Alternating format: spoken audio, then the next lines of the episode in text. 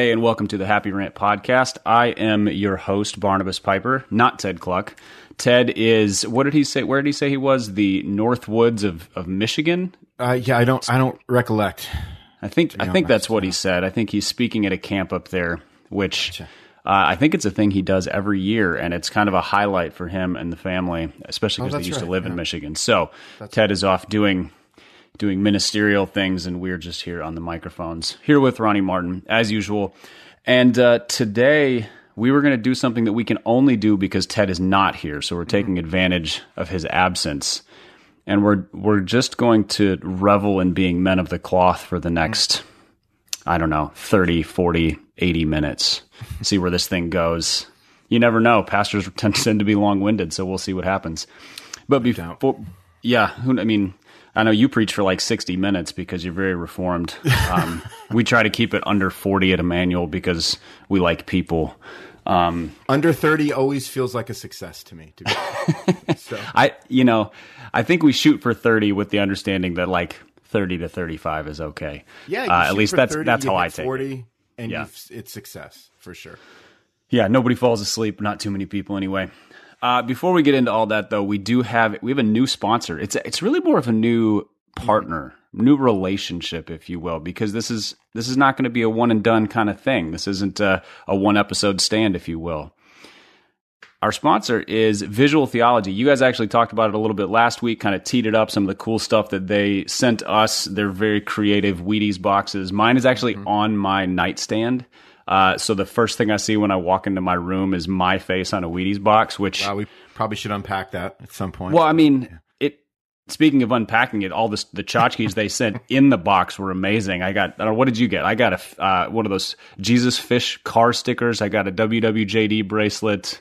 Um, I got a Wow Worship 1996 CD still in its original wrapping. So wow, indeed. Yes. yeah, they they went deep cut on this based on our deep love of Christian crap. Um, Yeah, I haven't not a- opened mine yet, so I'm imagining. Really? Oh, Well, you have you have yeah. way more self control than I do. Yeah, like I'm I immediately not was like qu- dumping the flakes and trying to get in there, just like I did, at, you know, to get the prizes out of the cereal when I was. I, I don't. I've just I ignored the contents of your two books ago, and just I'm waiting. You know, I'm, I'm not. I'm not quite the curious Christian with the Wheatie box. So.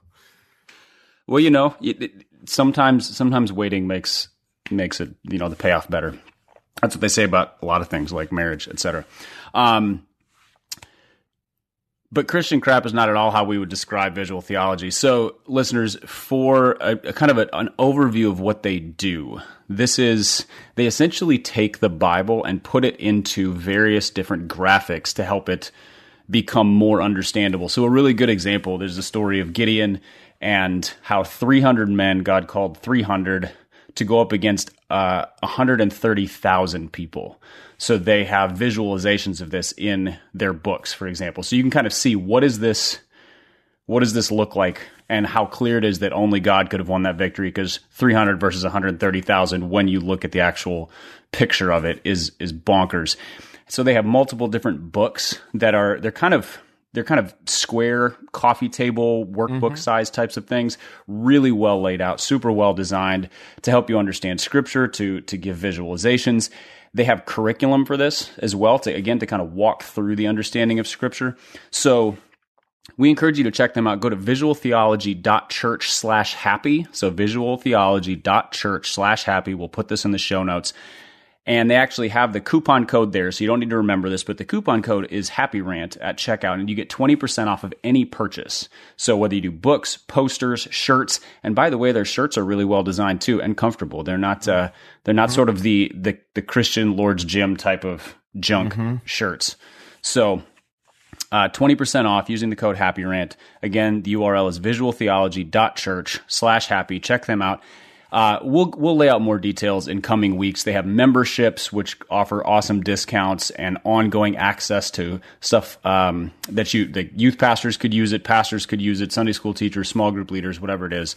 So go check them out today. We uh, we're pretty excited about this, and not just because they sent us awesome gifts, but because uh, the the resources are pretty excellent themselves. And uh, I'm I think I'm probably actually going to use it um, with some with my kids uh, as we you know as we do some of our Bible reading. Be like, hey, this is what that looks like when when the Bible talks about a battle with this army versus that army or this number of promises in scripture or whatever it is. It just kind of helps create, you know, kind of a, a crystal clear reality of those things. So we're excited to work with visual theology. Yeah, no, I man, let me just uh, let me co-sign off that one and just say it's always great when our industry and our circle delivers a product that is like up to that that like rises to its creative artistic potential. And yes. and that's what this does. And so like we're all about it. We're all behind it. And it's just an amazing resource for sure. It's a sad state of things when you when you're excited to find something that's not embarrassing to like to give away to be like hey this is really good. But they they have firmly landed in the not embarrassing christian resource category because they're not trying to be trendy. They're trying to be really clear and helpful and their design is just really good too it's it's yeah and i think no that's spot on and i think you know i mean to, to not to not got go down a tired path i mean we're seeing more and more and more of that than ever now i mean so there is a return to you know um, christian art being something reflective of you know the savior that it's that it's trying to uh to reflect, you know, um, and I and I think we're seeing that more and more now. I think we can be pretty optimistic about that too, you know. I agree. And we actually covered some of that in our chapter on Christian fiction in the forthcoming Happy Rant book that we just submitted a manuscript for this past week. So uh, let's go boom. ahead and promote ourselves a little bit too while we're at Absolutely. Let's rejoice in that because um, as anybody that's ever written anything, whether it's an article, a book, or anything, can attest to, um, writing is writing can have its moments of joy, but ultimately, at least for me, I'll speak for myself. The most joyful part of writing is when I can click send and the thing is complete, you know. So do you you don't actually like the process of writing or is it kind of up and down? I think it goes up and down. Um, to be fair, I there is nothing that gets me more excited about completion, so that's always going to be the case. But I will say this: um, we had to come up with a bit of a formula when you're writing a book with three people. That's not typical. So we had to come up with a formula that would work. I think we did. And I will say that I thought it worked so well that it was the process actually to me was super enjoyable. Yeah. No, I agree. It was it was the most fun uh like big chunk of writing I've ever done. Granted, I mean we were doing it in smaller sections as it was it was kind of conversational, but yeah, yeah it was it didn't at no point did it feel like drudgery, which I cannot yeah. say about anything else that I've written. No, I mean 100% and I think I mean, do you think though that part of that was that we didn't really impose a heavy deadline either on ourselves? We just kind of let it we let it flow pretty naturally, I think. Yeah, there was there was no stress involved in terms of well, a the, the publisher was very generous with the amount of time they gave us, and then we wanted to get it done earlier. Um, but even that, it wasn't like we have to finish it by X date. So there was no, there was nothing looming. It was all just sort of get in there, enjoy it, respond, be thoughtful, be humorous. I mean, to the best of our ability, and see where it goes. Yeah, totally. I so yeah, I think, and I I think too that um, man, it's just going to be reflective in the writing. There's like a there's kind of a looseness. I, I think the trick was like, how do we how do we try to in some way shape or form embody the looseness of the program you know onto the page and i don't know we, we just kind of i think i think we were able to write how we how we converse and i think it's pretty close so people can kind of look forward to that i think yeah i i noticed that my like i had to fight against the tendency of kind of going into the like this is my book you know so i'm going to write yeah, a chapter totally. on this and be like no no no right. this is a conversation i'm only giving a paragraph response or two paragraphs so that Ronnie or Ted can can kind of return serve, if you will.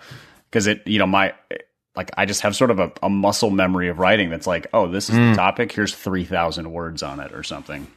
Oh man, yeah, totally. That's a really good point too. Yeah, no, but didn't you think that that made it a little more enjoyable? So there were no rules. So when we're responding to each other, um, it was like, hey, I'm going to write what I'm just going to write what I feel. Sometimes it's going to be half a paragraph. Sometimes it's going to be half a page. There's just no rules. Yeah.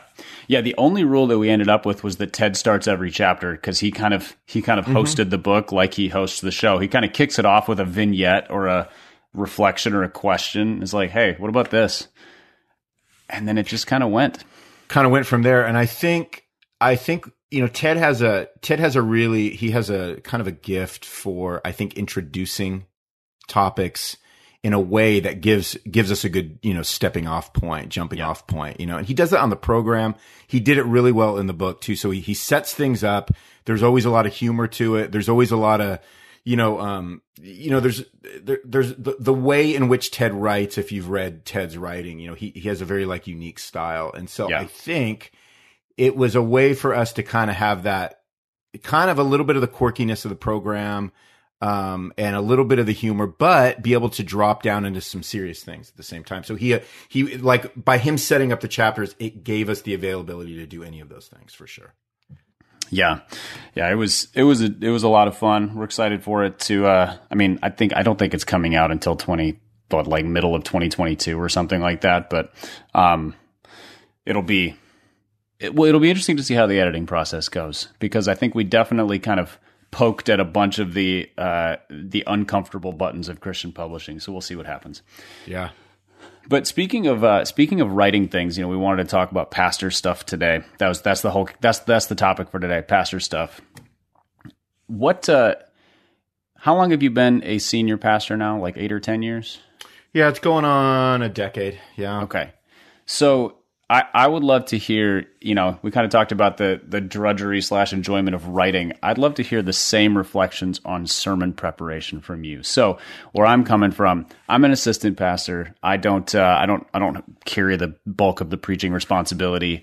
Our lead pastor's on vacation and then kind of a writing sabbatical this summer. So um so I've filled in about half the time for him. Yeah. And have loved it, but have also kind of you know, it's been an eye opening experience to the like the the the weekly cyclical amount of time and dedication and preparation that goes into sermon preparation. And maybe because I'm not very good at it yet but kind of curious what your what your growing into that your enjoyment your like where, where were you 10 years ago versus where you are now those kinds of things. Yeah I mean it's it's kind of one of the it's it's interesting you bring that up, Pipe, because you know when you're hanging out with other dudes that whether they preach every week or you know a few times a year or once a month, I mean that that topic always comes up because I think there is like a particular kind of grind to it. I don't. I've tried to like think through why the grind is so intense because you know everybody everybody that does any job is you know essentially doing the same thing every week. You know the expectation is you know, you wake up on Monday and you, you get back to doing the thing that needs to be accomplished for that particular week. So in that sense, preaching is, is like, you know, other jobs that you would do. But for some reason, I think it's because of the nature of it. We're, you know, proclaiming God's word. There's a seriousness to it. Um, I think it, it, ta- it, it puts a mental strain on on just sort of the, the, the process that again i'm not saying other jobs don't contain that but i feel like the the accountability that we have you know, kind of mm. facing us for mm. doing it and for being clear about what we're doing. I, I don't know. I think, especially in the early years, I think that can, that can tend to, to weigh heavy. But I think for me, man, what, you know, I, I think just kind of having grown with it and I was preaching. So even before I became a lead guy, I was, I was preparing sermons almost on a weekly basis for other things that I was doing. Um, so getting getting to that place of finding your own voice, I think is the big one for me. Um, just what kind of preacher are you? What, what are the things in the ways that God has gifted you are, are going to be most natural for you to sort of lean into and emphasize at the same time, not dismissing or ignoring other things that need to be brought to the table. And so I think my sermon prep has been formed by finding my own voice a little bit. And I guess for me, and again, this could be anathema. I don't know. I just, I don't enjoy sermon prep. It's, it's to me, it's the sloggiest part of what I do. I know a lot of guys, man, they can't wait just to sit down with their 96 commentaries and their 78 Bible translations. And they, they sort of, they have a geek out process with that, which I actually totally understand because I do that with other things. But sermon prep has always been really hard for me in, in that. Um, so I think for me, one of the things that, that distilled down and finally started making sense to me was when I got to a place where I realized I really, I want to say what the author's saying, you know, we do expository preaching. Um, but I want to just hone it down to one main point. And I, I want to just emphasize one thing. I'm really convinced that most people will take one or two things, if, you know, if God, if, you know, by God's grace through any sermon so um, to me, what I what I really concentrate now on is, man, what is what is that overarching point, and can I just can I have everything else kind of feed into unpacking that that one particular point and and and have it be something I bounce back to without it getting tedious? And so as soon as I kind of came to that, and maybe that's more of a formulaic thing, I don't know, but as soon as I kind of got down to that and I was okay with that, in other words, I don't got to come up with 97 things for you know, for every sermon, but just come just come down on that one thing and that really that cleared the air for me in terms of sermon prep and even how much time I spend doing it if that yeah. makes sense. Yeah. No, that that's helpful. You you said earlier something about finding your voice as a preacher. I think that's probably been the most sort of uh, eye opening and intimidating aspect oh, of yeah. of preaching more because you know I've listened to I don't know I don't know how many thousands of sermons in my life um, by by people who are better preachers than I will ever be. Um, particularly, you know, my, my first 18 years sitting under yeah. my dad's preaching and then sitting under Ray Ortlund's preaching. And I went to Kent Hughes's church and, you know, there's just uh, different styles, different gifts, different preparation methods. None of them sound like me. None of them sound like I, I think I sound like. Um, and so yeah. figuring out what does it look like because it's, it's not preaching very effectively if it's imitation, I don't think. And it's not preaching very effectively if you're just explaining the text, although that's not unbeneficial. It's just not teaching. So what does it look like for like me to preach totally. from like my my soul? And that that doesn't I feel like I'm still still figuring that out. You know, what what does that look like? That voice aspect. But I think even what you described yeah. in terms of boiling it down to one thing is part of it because it sounds like that merged well for you from this kind of preparation allows me to preach the most kind of honestly from my heart, you know, in my voice type of way, as opposed to a seven seven point argument about the text or something. Yeah, and I think yeah, for sure, and I think you know I'm still fine. You know, I, I may, there might be there might be some truth to the fact that you're always you're gonna the journey of finding your own voice is something that never ends. You just get more comfortable with who mm-hmm. you are. Um, because we always wish we were another preacher, probably for the most part, you know, at the end of the day, yeah. because you know, um, because we look at guys that we would say, man, I would, I wish I was as, I wish I was as gifted as him. And, you know, I don't, I don't, I don't see myself getting to that place. But then again, um, you know, those other guys we're looking at are not preaching the people we're preaching to either. So it's just God has not given them our people. And so I think you just get more comfortable with that voice. And I think you get, I think you get more comfortable with, again, like I said earlier, with the things that you, t- you know, you look at any preacher and the, the reason why their voice is so distinct is because they tend to lean into particular areas of passion or areas, uh, you know, of context that, that, that is, that is very specific to who they are and where they are. You know, I mean, nobody is the whitest preacher that ever lived, right? Because right we're preaching in a certain place to a certain people. And so it is, it is going to be narrowed down a little bit. And then even in that, like, I don't know, I, I'm, I'm not, you know, I'm a narrow guy. I'm not, a, I don't consider myself a great preacher. I, I, I wish I was, and I want to become better. And that's not self-deprecation. It's just kind of looking at things for what they really are. And, um, and seeing that I, you know, I can see things in me and in how I've been developing my voice. I see things in me based on my personality based on my interests that I am, I'm never going to lean into very hard. And so if you're somebody, so here's a great example. If you're somebody that comes to substance and man, you love those preachers that will give you a really full kind of picture of history and the culture of the time that, that the letter or the, you know, the content was being written into. Um, man, I just don't lean into those things. It's, it's not a, that's not a big area of interest for me. And we have another, we have one of my elders on staff. When he preaches, it is, and he unpacks some of that stuff. But for me, it's just, it's not something that is compelling to me in terms of what I want to communicate. So somebody coming in and is always looking to find out what life was like in second century, you know, first century Palestine when we're diving into, uh, you know, Ephesians, I, you're just not going to really get that from me. And I'm well, okay and- with, I'm okay with that you know yeah and that stuff obviously matters you know it, it matters from an understanding like a, like a deep biblical literacy really understanding scripture For perspective sure. but i don't think that really is preaching i i don't think I think when you when you like preaching preaching has to have a prophetic element to it. Sort of a this is what I understand God wants you to hear from this text. Because something that's that's transformative, you know? And I, I don't think there's a lot that's transformative about you know first century Greek culture. As as useful as it is in understanding scripture sure. in a whole way but I feel like that sits in a different context. That's a Sunday school class. That's a that's a deep dive study. That's an academic study. But like preaching has to you have to look out there and be like this person might never have set foot in church before. So what do they need to hear about who Jesus is that's going to be potentially transformative and that's sort of yeah, like that, and, what and I think that what you said about boiling it down to one main point is is a great way to do that.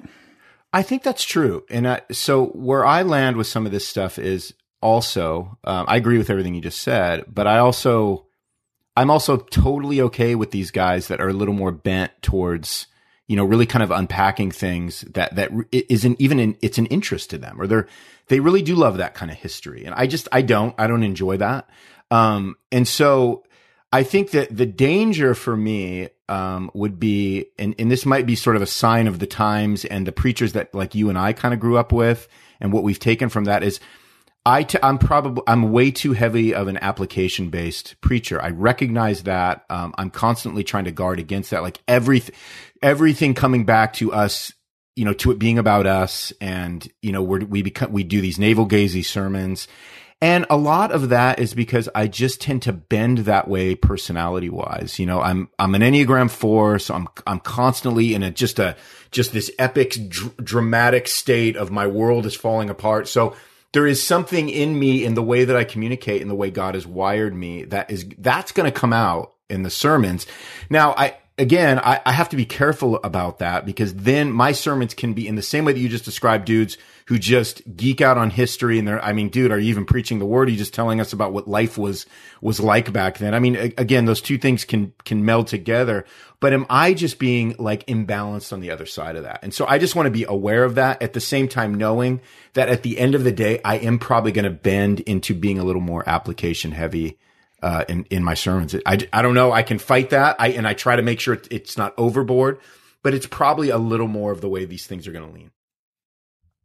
Well, that's the thing. Like, I think I, we could probably circle this and bring in 25 different voices, and we would end up with probably 25 versions of a correct sermon because right. no man, no man has cornered the market on effectively communicating the whole counsel of God. So, yeah, well, uh, yeah, you know, we just we do our best with it. I just I'm always fascinated because I know you and I have we, we communicate differently. I'm sure we have different preparation methods. You've been at it for longer, and you know, so you probably progressed more into terms of what does that that weekly rhythm look like. I'm just kind of always curious, and I think that's why it comes up with pastors too, is because all of us feel that sense of like, well, I haven't nailed it yet. Totally. I have never once preached the sermon that's like done, perfect. Right. Yeah, you know, never happens. So there's no such thing, really. Right. Yeah. So you're always asking other pastors, what is, how's it going for you? Like, what do you do? Because then you, if you can glean a process, or you listen to them and you go, well, good luck to you. You do that kind of thing. Totally. Uh, I, another question I have for you as the as the newbie to the ministry, um, d- thinking back a few years to when when you got into it, what has been kind of the what do you remember what the biggest surprise was moving into pastoral ministry or surprises not the biggest surprise but like things that you're like oh i've heard people talk about this. That's the reality of this thing. Or did not expect this at all. Or i mean because you moved from the music industry into church ministry. So very different in a lot of ways. I moved from publishing into it. So again very different. Yeah. What were some of those things that were like that that was unexpected? I think I remember I was with some of the some of the dude some of the older dudes that you know had that that sort of mentoring role in me. You know, the older lead pastor guys that I was under for years, and um, I thought you know I mistakenly thought that in some ways I I don't think I would have articulated it this way. So I'm going to say it really basic, but like that I was always envious of their job because it seemed easier. Not, and not easier is probably the wrong word. It seemed less complicated because I was, you know, I was doing all these different things, you know, as mm-hmm. you tend to do a lot of times when you're in other roles. And I felt like, oh man, I just, this guy, he just, he has some meetings, he preaches, you know, he's involved in some, maybe some organizations, denominational stuff outside, you know, the, um, you know, his local church context. And I, and I was always thinking like, I love how clean that, that is, you know, and I just feel like, you know, my, yeah, I know it's funny to even say that. And then I remember coming into, you know, getting into these roles and it was just the, I had no idea the mental, um, just like bombardment and collapse of the congregation and how, oh, it it falls it really does fall squarely on on the lead guy in a lot of ways. And it doesn't mean you don't carry things in other roles. But I think that was the big thing. It's like, why can't I sleep at night? You know, there's nothing even wrong technically. Yeah. But there is just that there is that under I mean, except for everything that's going wrong in everybody's life who you're aware of.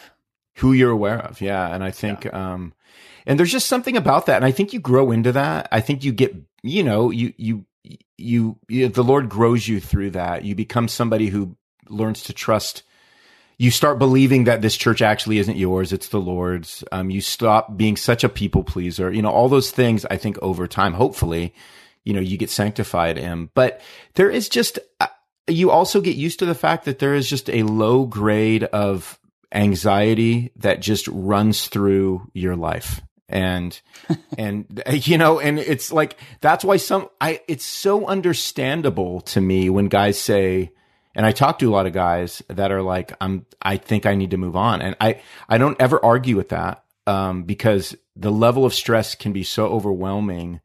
Um, some people are i don't know if god has maybe god hasn't maybe god only built them to endure it for a season. And for other people they they've you know they they were able to endure it for 40 years. Um, but it's just it's just hard to explain you know like I, I can even right now as we're talking like i feel and i just feel an undercurrent of of anxiety i'm looking at my day and i'm looking at my week and it's pretty there's not I mean, for in terms of ministry, you know, I mean, we just came off of a really great members meeting on Sunday night and it's been a pretty good week and nobody, nobody that I know of is angry. And um, I mean, yet I, I just carry this particular kind of anxiety with me. I don't yeah. know how to describe it. It's just there and I wish it wasn't there. Yeah. And then, you know, when Paul talks about it, you know, I mean, if, if Paul experienced it, I, why would we be any different, you know? Um, but I think that was the biggest thing. Like, okay, so hold on you've been living with this for 30 years. There's just this weird low level anxiety. And they, they wouldn't have described it like that. And I wouldn't have seen it. Um, but man, I'm experiencing it for sure. But I, I, mean, I think you can see it in some of Paul's epistles where he talks about his burden for all of them. You know, you're constantly totally. on my mind. There's this, like, he is carrying the weight of totally. every church where he, that he planted, that he eldered. And, you know, I mean, he was, to put it in modern parlance, like he was overseeing a church network and totally. knew knew every pastor and every elder personally, kind of thing. Yeah, I think I think that's been what you just described. Some was, has been a lot of the surprise for me. Just the well, yeah. I want um, to ask you, like, what has it been for you? I'd love to hear. So I'd say the first three to six months in ministry. Uh, so not not pastoral ministry, but just moving into a church staff. The hardest thing was learning how to measure productivity and success because I had been in a essentially sales and marketing job to some degree or another for about 15 years. Yeah. And so everything was measured in units and dollars. So success is profit. Okay. That's I mean that's how business works. And and you can bank success. So mm. we have great success with this product. That that helps make up for lack of success elsewhere. Church doesn't work like that. You had a great members meeting. Your next one could go off the rails. Like you don't get to bank success um, you know, if you have a, a peak attendance on Easter, your next your next Sunday is going to be your third lowest of the year or whatever. Like, mm-hmm. there's no there's no there's no measurable banking of success. So that was a really weird one for me. Just realizing that, you know, su- success and productivity are more than just faithfulness because you can be yeah. faithfully mediocre. Um, but but they are measured mostly in are you are you competently doing the work that's been given to you to do? And the results aren't really up to you. Because yeah. the results are so much in in other people's souls. Which leads me to the second surprising thing that I've kind of grown into that as you know as I've moved from overseeing you know small groups ministry to being an assistant pastor where that that now still falls to me but there's other things as well and it's just the you know at any given time I could list 10 people in the church who are going through something disastrous. in their life. sure. Could just be in their own soul, you know, kind of a, a depression or mental health thing. It could Yeah. be in their marriage. It could be in their jobs. It could be in the health of their kids. And like, you just know all this stuff. And, and you're responsible for those people to, to care for them, not to solve their problems. And I think that's where the burnout thing comes a lot of times is, Mm. and I, cause I regularly have to pull back, like, it's not my job to fix somebody else's soul. know. I It's know. my job to care for them. What does that look like? It looks like prayer. It looks like regular contact. It looks like occasional correction. And there's a lot of things it looks like, but but not not like if if that person insists on rebelling against the Lord, that's not on me. You know, I Mm, yeah. I it, it stings, but it's not my fault. You know, same if if there's a financial disaster, a marriage marriage falls apart or whatever. So I think that's been a big one. Is like, yeah, I I just how do you turn off how do you turn that off to, to be able to rest? You know, that's that's been a, a unique one. Like my brain just doesn't quit until I, you know, I have to kind of usually usually it's usually it's my wife Lauren who's like, you know, you're not going to fix that tonight, right? yeah. Yeah, or tomorrow, or the next day, or the next day. So yeah, just give give it a break, move on. Yeah. book, whatever it is. That, I just that's don't think it's- challenge. I don't think, yeah, because it's not really the doing; it's just what exists in, Yeah. in your mind, in your heart. So it's not, it's not even a sense like, man, I can, I stop working, you know, at night, you know, I mean, I'm, I know how to like shut it down and, you know, enjoy time, you know, enjoy that time with my wife and hey, you know, we're eating dinner or we're, you know, we're, you know, whatever we're doing, right? It's like, Yeah. So those kinds of things, like I can do that, but it, if it's, how do you shut down internally? And I think, that's where we all struggle is how do you do that internal shutdown and how do you actually believe um, and trust that the lord is at work even though you may not be able to see what he's doing and then actually believe that you are absolutely powerless to fix anything um, other than to listen to be available to pray to do those things that again i think paul talked about as being like these just these incredibly weak countercultural things that we've been called to do in in this role. And we're just not i mean especially um you know as as you know industrious americans i mean it's you almost can't find a worse spot for us in that Yeah. you know That that's in, that's interesting because it sparks another question for me. Kind of talking about that the idea of called to do weak things. I think that's you know pastors are leaders, and for for a lot of time because American culture was kind of Christian oriented, pastors were highly respected people. You know, and I think in some sub subcultures, maybe in the Bible Belt, certain parts they still are. But like when I took this job, I was like, oh, I'm going to be embarrassed to tell people what I do. You know, like the idea, it's Yeah. not cool to be a pastor in Nashville. right Um, and Nashville's Bible Belt, but like, there's the, it's it's it's a pretty godless city, just like most major metropolises are. yeah And so, that, that how have you navigated that aspect of like, you know, you look at, well, no, we're not talking about Mark Driscoll, but sort of the the kind of superstardom of of pursuit of many pastors, and then the like, but it's actually not cool, and people are skeptical of you. And like one of the quickest ways to get out of a conversation with a stranger is tell them you're a pastor, and they're like, oh, well, gotta go. Um, Yeah, or they apologize for swearing. That's the that's the other thing. yeah every time Um, and how how have you how have you navigated the like the fact that this is a job that it's job's the wrong term. It's I mean it, it really is a, a calling, a, a vocation that's uh it's not cool that the moment you try to make it cool, you're probably doing it really badly. And so it kind of flies in the face of just about every other measurement of, of pursuit that totally you know, in terms of success and and and comfort and fame and all those things. Yeah, I mean, I think that's man, that's one of the uh, that's a really key question I think you're asking, and I I think it's um, uh, you know, I you know we just we live in a we live in a in a culture where like we spend a lot of time doing things for people to admire us and enjoy us and like us and want to you know listen to what we say want to listen to what we you know read what we write and you know you know download what we record and and all of those things. And so i think on that level um there's a there's a there's a sense of like safety and security because we're we we are able to create that that distance between the people that engage with us on that level. And then you know because me and you at least are doing some of those things. And then there is um then there's that local level where you're like nobody cares about those other things you know when you're sitting down with somebody at a coffee shop at seven in the morning like i was doing this morning and we're talking about all kinds of stuff important things you know related to this individual's life and um, I mean, dude, I, I mean, it doesn't matter. Like all those other things don't like they those things don't come up. Um, and I think it's just I think it goes back to what we said a minute ago is um, I you know if my life's pursuit is for the sake of people loving me, liking me, respecting me, admiring me, then it's just I'm gonna um I'm gonna I'm just gonna end up in a really discontented and really um really bad place i think.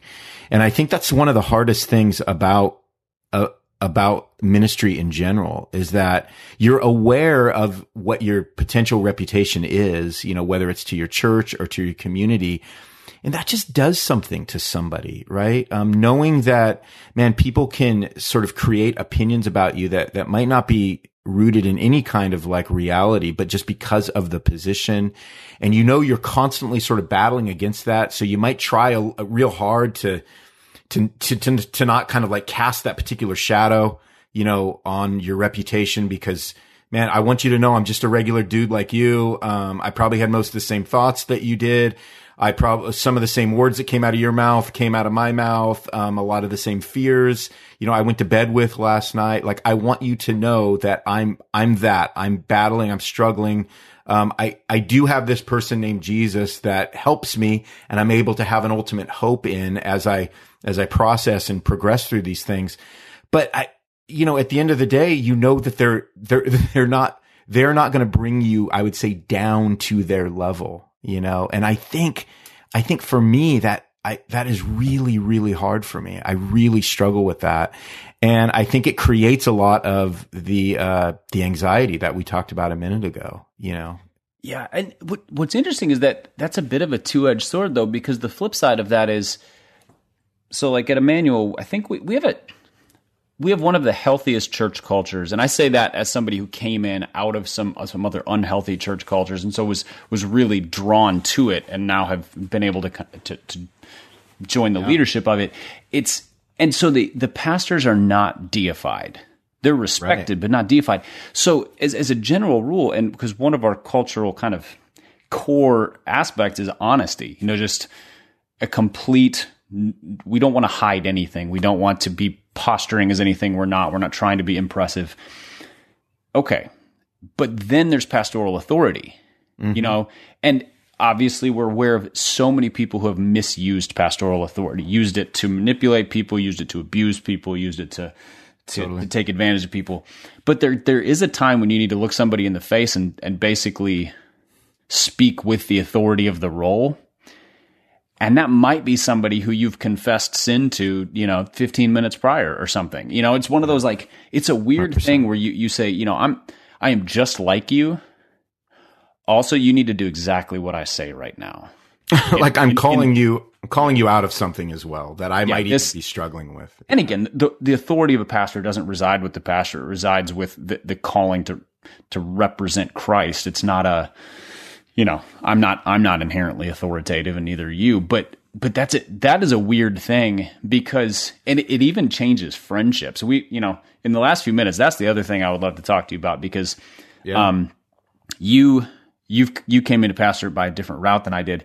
The effects on friendships because again, you you take on this role of pastor and it does sort of put a a potential relational distance between you and other people because because you're not just one of the guys anymore. You're not it, it, not not for most people. And so, a, how did it change friendships you already had, and b, how has it affected the formation of friendships, the making of friends? Yeah, that's a super complicated, I think, dilemma for pastors. And I think what we have seen um, is that most, at some, most, it seems like at least at some point, they just they back away and they're like, this doesn't work. I, I've tried to make friends. Everybody acts weird around me or they don't feel comfortable around me. And so I don't, you know, I'm just gonna, I'm gonna back into a corner and, and, and just, it's not worth it, you know, or the pain's not worth it or the effort isn't worth it. I think the way that I've been able to make peace with this, and I think it's ongoing is I just, I, there's different levels of, I have different levels of friendship and I have to be okay at where those levels are at, you know, so I have people outside of, you know, our local ministry circle that, again, that's a particular level of friendship that I have with these people that on one hand might be able to be, uh, slightly more, uh, honest um, but at the same time, I'm not going to have as much time with them because maybe they live far away or they live an hour away. And then I think that there's different levels of friendship within the local context. And some people you just connect with who don't, who, who are able to kind of like sit down with you, ask you questions, listen to you. God uses them in your life. And then there are other friends that just exist on, you know, probably more of a, of a level of just, um, you know, it's, where, where, you know, your pastoralness is, is kind of always, is kind of always like, like, you know, in the air. And it doesn't mean that you can't have friends in each of those contexts. It just means that you have to accept that God's going to give you a deeper connection with some people, not as deep of a connection with other people, because it can't be 100% with everybody. But I think, and this is how I'm going to finish my point, is like, it's worth it to try. It's worth it to try to attain, I think that, that those different levels to the best of your ability. I think it's just worth it. The risk is worth it, is what I would. Yeah, say. yeah. Yeah. It's that's that's really that's really good. I my experience has been a little different because I was a member of the church for a oh, couple oh, yeah. years before joining staff, and then I was on staff for um, a year plus before being or, you know ordained and so totally different there yeah. you know i i developed friendships kind of coming in at the lowest point you know in terms of i don't mean lowest in hierarchy i mean like kind of relational and spiritual low in life and so develop these really great friends who were guys who were you know we just sort of I could tell them about the hard stuff in my life. They became real encouragements, and and they, you know, those friendships have maintained, mm-hmm. and it's the it was those outer tiers that I think there's been some changes in where it was like guys who I was kind of more call them more like buddies than friends and they've sort of fallen away not in a not in an abandonment way but just sort of a, this dynamic changed a lot you know because I transitioned from sort of there's also there's an aspect of kind of spiritual advancement too you know where if you're spiritually maturing if god is doing a work in your life at a different pace than he is in somebody else's life yeah. the friendship will change because you're pursuing something different or he's calling you to something different. And that's, I mean, I think that's true for anybody who gets called to ministry out of an, another context. Like you just, you just jumped in terms of spiritual, you know, advancement, investment, etc. And I, again, I don't want to make that sound like you're better, but just God has moved you in a different direction. So I bet that changed some friendships too, where other guys are like, you're the same place you were three years ago. That's not where I am. And so it, that dynamic has shifted pretty pretty dramatically. But um, it's it's always an interesting one because I do hear longtime pastors talk about the struggles of friendship. You know, I've witnessed it, guys who've been in ministry for 30, 40, 50 years, and their closest friends are usually not at their church. You know, they're yeah. Pastors yeah. elsewhere or childhood friends or college friends. So we're like, the pastor dynamic ceases to be an issue because it, it's not their pastor. And that, I get it, but it seems unhealthy to me. You know, I'm like, you, you should yeah. be able to have close relationships with the people in your church. I think you just have to try. And I think what happens is, is a lot of, a lot of guys, they, they step into those spaces and they have really bad experiences. So it, it creates pain there and then they become shy about, you know, obviously wanting to step into things of which they are going to collapse and they're going to experience pain. I think it's worth it to, to continue to try though. And I think wherever you find those, wherever you find those levels of friendship, um, I think if we're just trying to, man, if we're, if we're just trying to be faithful, we're, we're, we're trying to connect with people in, you know, inside the circle, outside the circle. God's going to provide us with, with people that are going to, that are going to, you know, help you know, give us some life and meet some of our needs. And I, I, but I, I do think that we need to try. And I think that's the dangerous part that you're talking about right there. I understand guys that get, have really bad experiences. I've had bad experiences. You have too, mm-hmm. but we, we still try. I think the other thing too that, that struck me as you were talking is a friendship is a it really is for us at least because of the amount of people work that we do. Um man we we are definitely and i think people sense this with me they probably sense it with you. Um we have to be really careful because there there there does come a time when it's like man i i need a space i need some space from people. So in other words like if a friend if a friendship means us hanging out and i i just don't have that today um i i need to i need to back away because i need to collect my sanity and I think people need to, people have to have an understanding of that. And so that either goes two ways, right? You get the people that are overly sensitive to that and they're like, no, no, no, no, I don't want to bother you. I don't want to bother you. It's like, well, all right, that's, that's extreme, right? Cause you're not always bothering me um, uh, depending on who you are. Um, and then there's the other thing, which is like, I'm just, dude, I'm, I'm out every night of the week. We're connecting with, you know, all these people and I'm just running myself into the ground. Right. So I think it's just, it's having that, it's really hard to find that balance, but you have to find that balance. Yeah. Yeah. I mean, everybody has those friends that like, you've got friends who, when you get together, it's like, it's totally at ease. Then you have some friends who you do all the work. You know, it's, it's a genuine totally. friendship, but like they're needy you're the one who's initiating.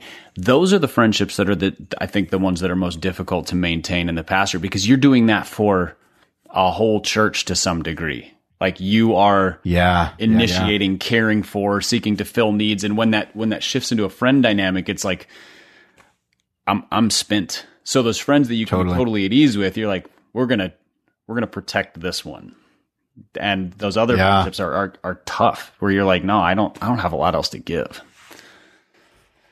yeah, good point. Good word.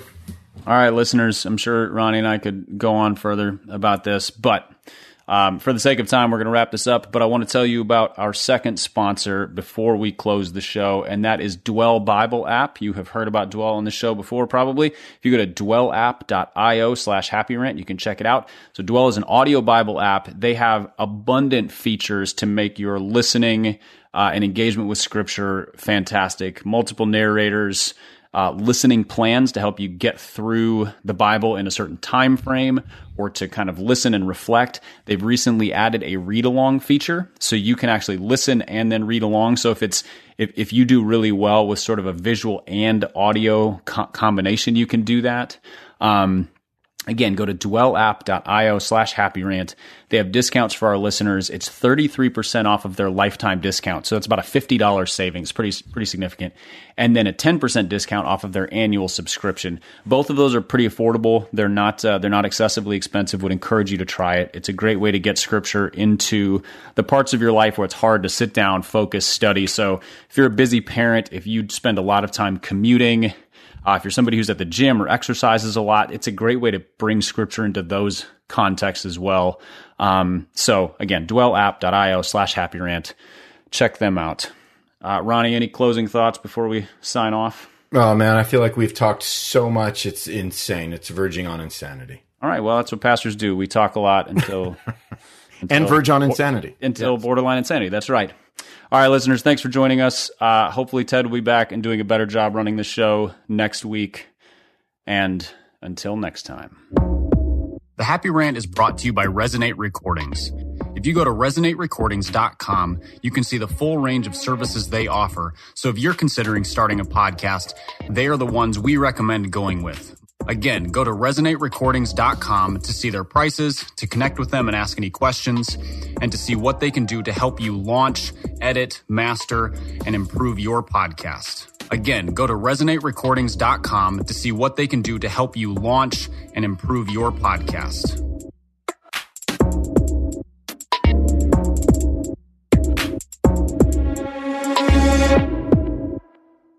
Is life feeling chaotic?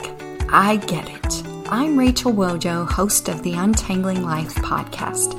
Don't miss the passionate encouragement and faith based resources you need to help you clear your head and calm your heart.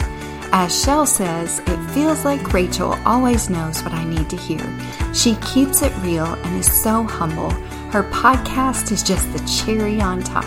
Enjoy Untangling Life with Rachel Wojo on lifeaudio.com or your favorite podcast app now.